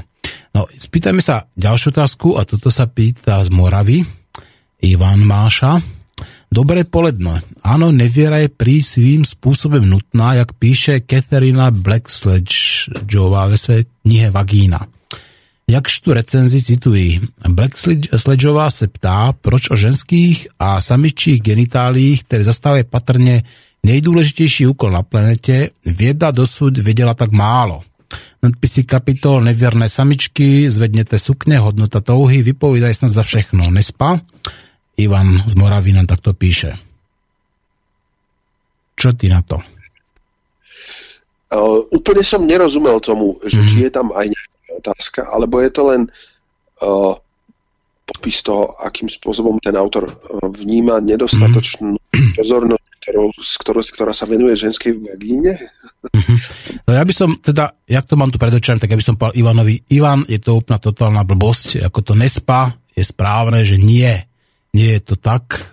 Skrátka to, že napíše nejaká Katka Blacksledgeová ako knihu Vagína, tak to neznamená, že už má pravdu. Pretože keď, keď si čítali iba tie nadpisy kapitol, že neverné samičky zvednete sukne a hodnota touhy, tak si prečítala strašne málo a súdiš bez poznania. A bavili sme sa aj o tom, že ten vzťah, ktorý je medzi mužom a ženou, tak môže mať rôzne kvality. Môže byť povedzme na, na báze poligamie, ale môže byť monogamný dobrovoľne a prirodzene monogamný a tá kvalita toho vzťahu samozrejme stúpa. Takže Ivan, prečítaj si to a skús sa na to pozrieť trošku inak, lebo podľa mňa to, čo si napísal, je hlúposť. No, a čo ty na to, Daniel? Ja som ťa, prepač, trošku odstrelil nerozumiem stále tomu, čo je to ten Nespa. Nespa, to je akoby, si... hovorí ten uh, Hercule Poirot po francúzsky, vieš? Ale máme tu telefón, tak zdvihneme, dobre? Mm-hmm. A my sme jedno, počúvam vás. Ja vás zdravím, volám do vysielania, slobodný vysielače. Áno, počúvate a, a voláte naživo. Dobrý den, já zdravím všechny posluchače Svobodného vysílače na Slovensku nebo řekněme v Československu, protože nás rozdělili protiústavně. Takže já jsem se chtěl zeptat takhle ještě zpátky trošku. Vy jste mluvili o tom referendu. No počkajte, ako, ale my sa bavíme teraz o láske, tak ako keď sa chcete baviť o referende, tak nechajme referendum, referendum, to, to je katka úplne iná téma.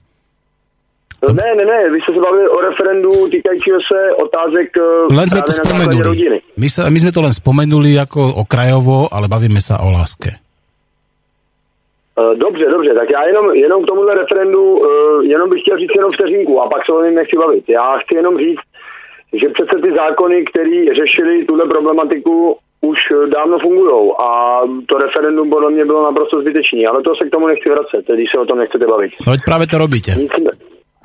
Uh, no já jsem se k tomu vrátil a myslím, že to je součástí tématu, protože jsme se o tom bavili, tak mně přišlo, že se o tom bavit můžu, takže to není problém. Nicméně uh, chci říct, uh, že to říkáte správně o tom, že není možné, aby jedna žena napsala něco a ty lidé se tím začali řídit. Ty lidi se musí začít řídit tím, sebe, tím co mají uvnitř srdcem.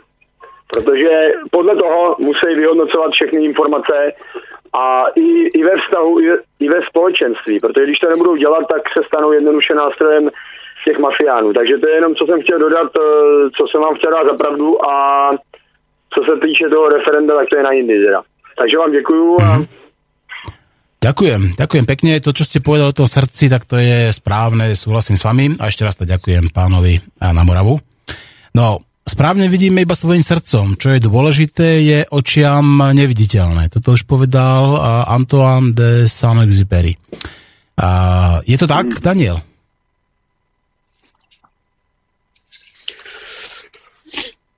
V krátkosti áno. Uh, čo sa tým ale myslí, že nevidíme očami, ale srdcom, uh, je to oveľa hĺbšie a dáva to ozaj zmysel. Nie je to len poetická formulka, lebo uh, naše oči sú len fyzikálny um, nástroj, môžeme si ho predstaviť ako kamera, kamery, ktoré posielajú nejaké obrázky neustále do nášho mozgu, ale až to srdce, keď teda myslíme tým nejakú našu hĺbšiu intuíciu, múdrosť, eh, ktorá je schopná vnímať, rozlišovať citom, tak až tá je schopná zhodnotiť eh, situácie a všetko to, čo je okolo nás. Takže mm, áno, dáva to zmysel, že jednoducho, eh, keď sa budeme pozerať na veci srdcom, budeme ich hodnotiť oveľa hlbšie a presnejšie dokonca, ako keď budeme rozmýšľať iba rozumom čo sú skôr už tie také koncepty, nejaké nastavenia nad tým.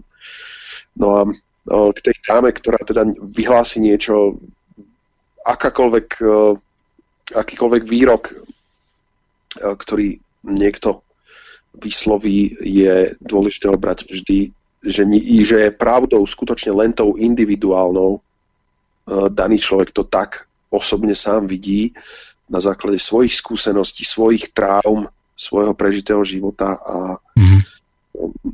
toto, toto vyžaduje obrovskú nápravu a opravu aj teda v mužsko-ženských vzťahoch, že, že nie sú muži z Marsu a ženy e, z Venuše a všetci sme takí alebo hen takí, ale každý máme právo prežiť svoj život unikátne, originálne a, a aj keď sme odlišní uh, ako pohlavia, tak nikto nás nesmie dávať uh, do jednej jedného nejakého veľkého vreca, že muži sú takíto a ženy sú takíto a hlavne tie predsudky, ktoré sú negatívne a tvoria strašne veľa zla.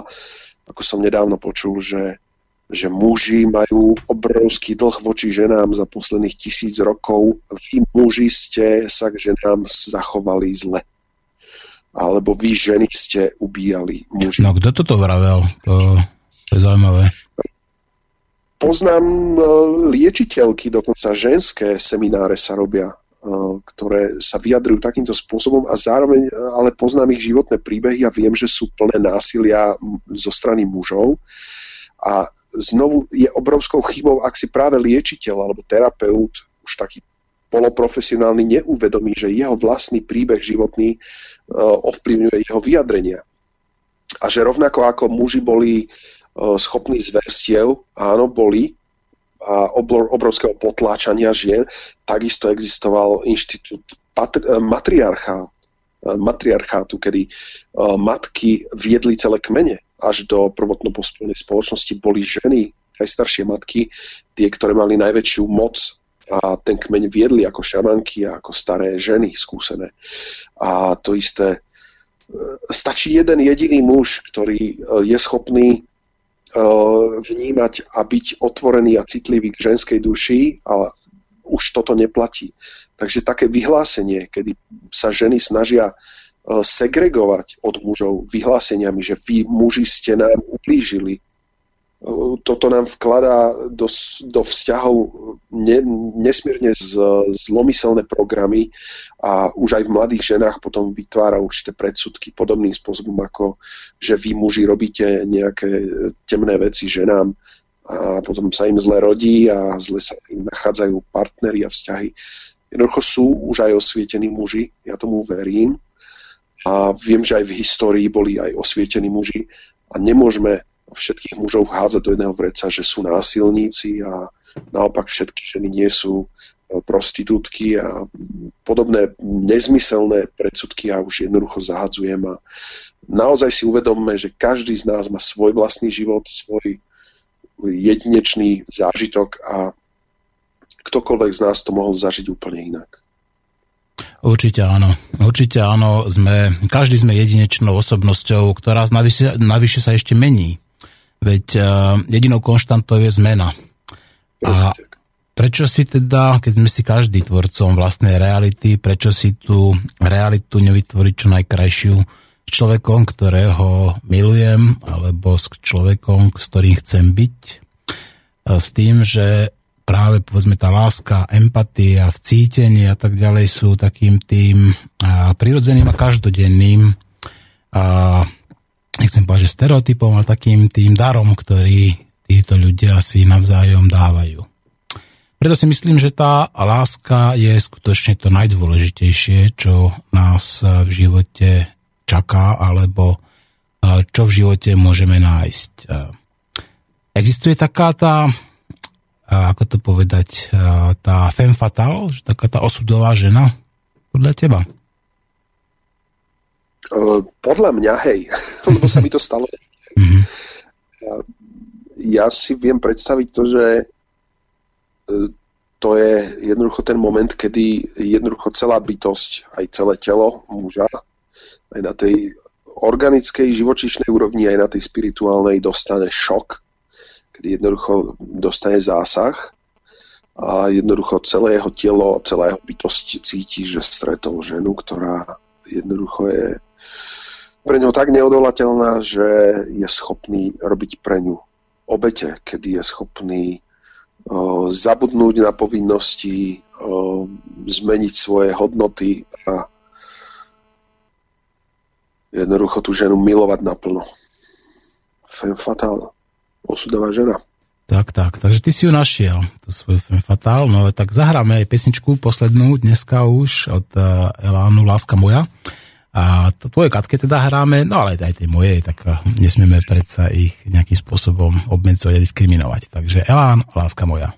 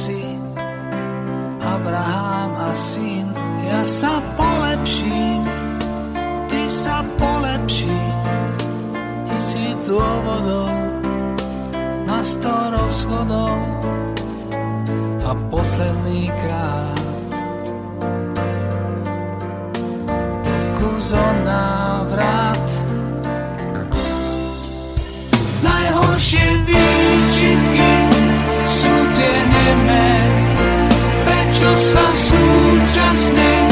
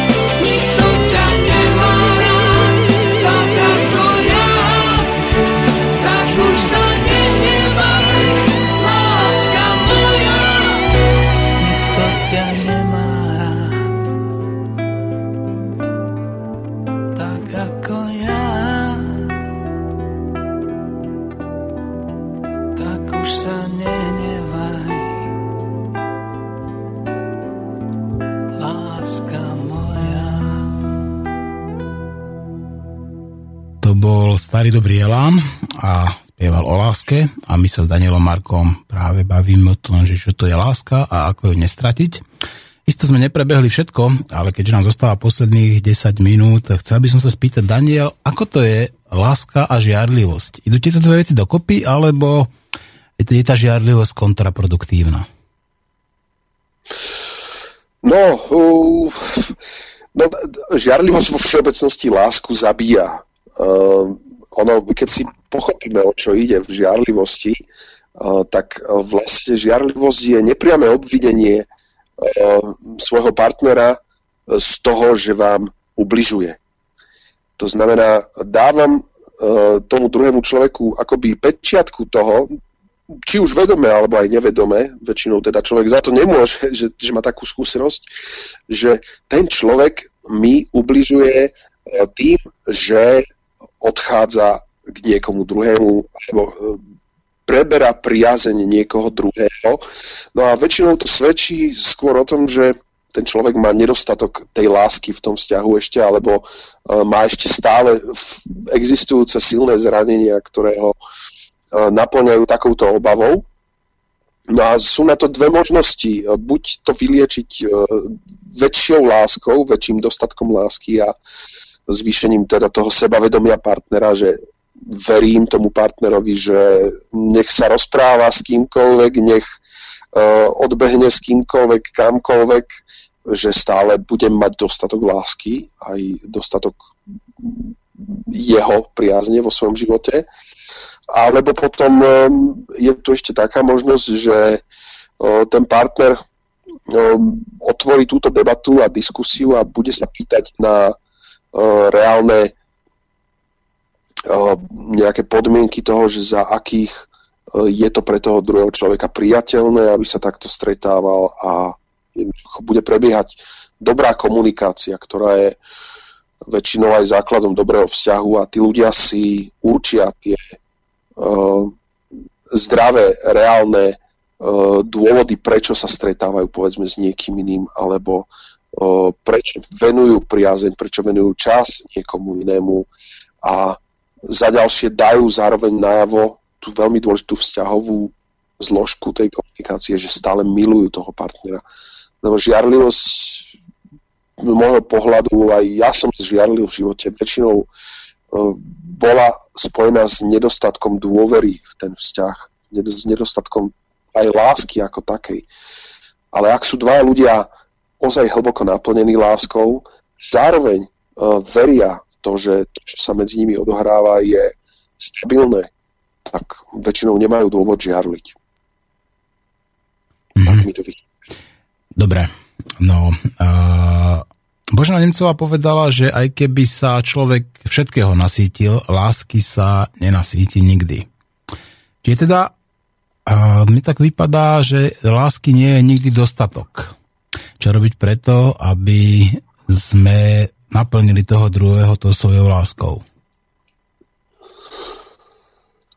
Uh, no, láska je v oboch prípadoch aj teda lásky mužsko-ženskej, aj tej lásky tej všeobjímajúcej, je to láska o dávaní. To znamená, čo robiť, aby jej mal partner dostatok. No v prvom rade byť schopný dávať lásku aj v momentoch, kedy je to ťažké. Napríklad pri hádke alebo pri neporozumení. Nesnažiť sa dávať racionálne argumenty, neanalizovať, hlavne teda muži neanalizovať ženu, ale prísť k nej, objať ju a dať jej to základné semienko tej lásky, to prvé svetielko. A tá žena potom už iným spôsobom je schopná aj sa rozprávať a za každých okolností aj symbolicky byť schopný oprieť, byť porou pre tú ženu, ako teda z pohľadu mňa muža.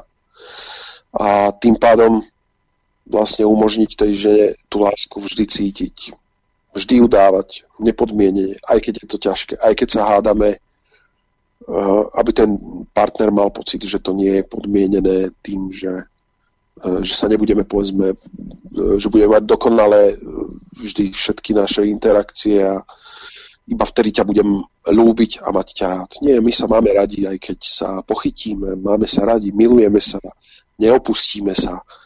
aj keď máme rozdielne názory a dávame si priestor. Takže to je, myslím, dávať lásku, aby druhý cítil tú lásku. Tak, Roman Roland hovorí, že ako dobre je milovať a veriť nevyčerpateľne. Všetko, čo sa dotkne láska, je zachránené od smrti. Je teda láska väčšina a nesmrteľná? Uh, priamo láska nie, ale láska je, ako si viem predstaviť, skôr nástrojom tej nesmrteľnosti, lebo ako sme hovorili, uh, vďaka láske prežívame vlastne ako rod človeka aj ako jednotlivci. No a raz, keď budem umierať, tak uh, si prajem jedinú vec, aby som mal okolo seba, nemusí okolo mňa stáť, teda dosť mojich potomkov a detí, ktoré prišli s láskou na tento svet a ktorých som mal možnosť ovplyvniť, odovzdať im svoj nejaké posolstvo a toto všetko vznikne len vďaka láske, že som s nimi bol, že som ich splodil, že sme spolu vedeli žiť. Takže hej, láska je nesmrteľná. Nebudem mať pocit, že zomieram a ja dúfam, že moju lásku, moju lásku stretnem aj v ďalších životoch. no samozrejme, že ti to úprimne od srdca prajem a želám. Zostávajú nám posledné minúty dnešnej relácie. A ako by sme to uzavreli? Čo to teda v jednými dvoma vetami je láska a čo robiť preto, aby, ju, aby sme ju nestratili? Láska je pre mňa a dôležité je, aby si každý povedal sám, že čo je pre ňo jeho láska. To, že prečo nám to dala príroda, prečo nám dal Boh lásku, mm, to nech sa o tom rozprávajú v filozofii a možno my občas v relácii, ale každý jeden e, človek, každý jeden poslucháč nech si sám povie, že čo všetko pre ňoho znamená, keby žil bez lásky. E, nech si sám určí svoju cenu, že nakoľko je pre ňoho dôležité mať túto lásku a ak ju už má, e, tak treba si vedieť povedať tú jednoduchú, najmenšiu cenu, ktorú musím vždy vkladať aj v najťažšom období. Bude tá väčšia hádka, že som ochotný prísť k tej žene a len tak bez slov, bez toho, aby som to akokoľvek riešil ju objať. Lebo to si myslím je najväčšie gesto chlapa, a toto je taká devíza, ktorej sa dá ťažiť e, celý život a celý vzťah. Tak. Že mu je schopný prísť a dať vždy tú lásku žene, aj keď ona je tá najväčšia fúria, kedy ho skúša. Mm. Daniel, veľmi pekne ti ďakujem a pevne verím, že nájdeme si ešte nejakú ďalšiu tému, ktorej sa budeme spolu rozprávať. Či to bude láska, alebo možno niečo exaktnejšie. Uvidíme. Ďakujem ti pekne. Bolo mi potešením. Ahoj zatiaľ. No, ja nebudem dlho zdržovať, som taký chorý bez tej mojej lásky. Povedal by som len na záver toto. Až keď sme našli lásku, vieme, čo nám v živote chýbalo. Až keď sa spojili naše polia, zistili sme, že my sme jedno. A počúvajte k tomu ešte lám.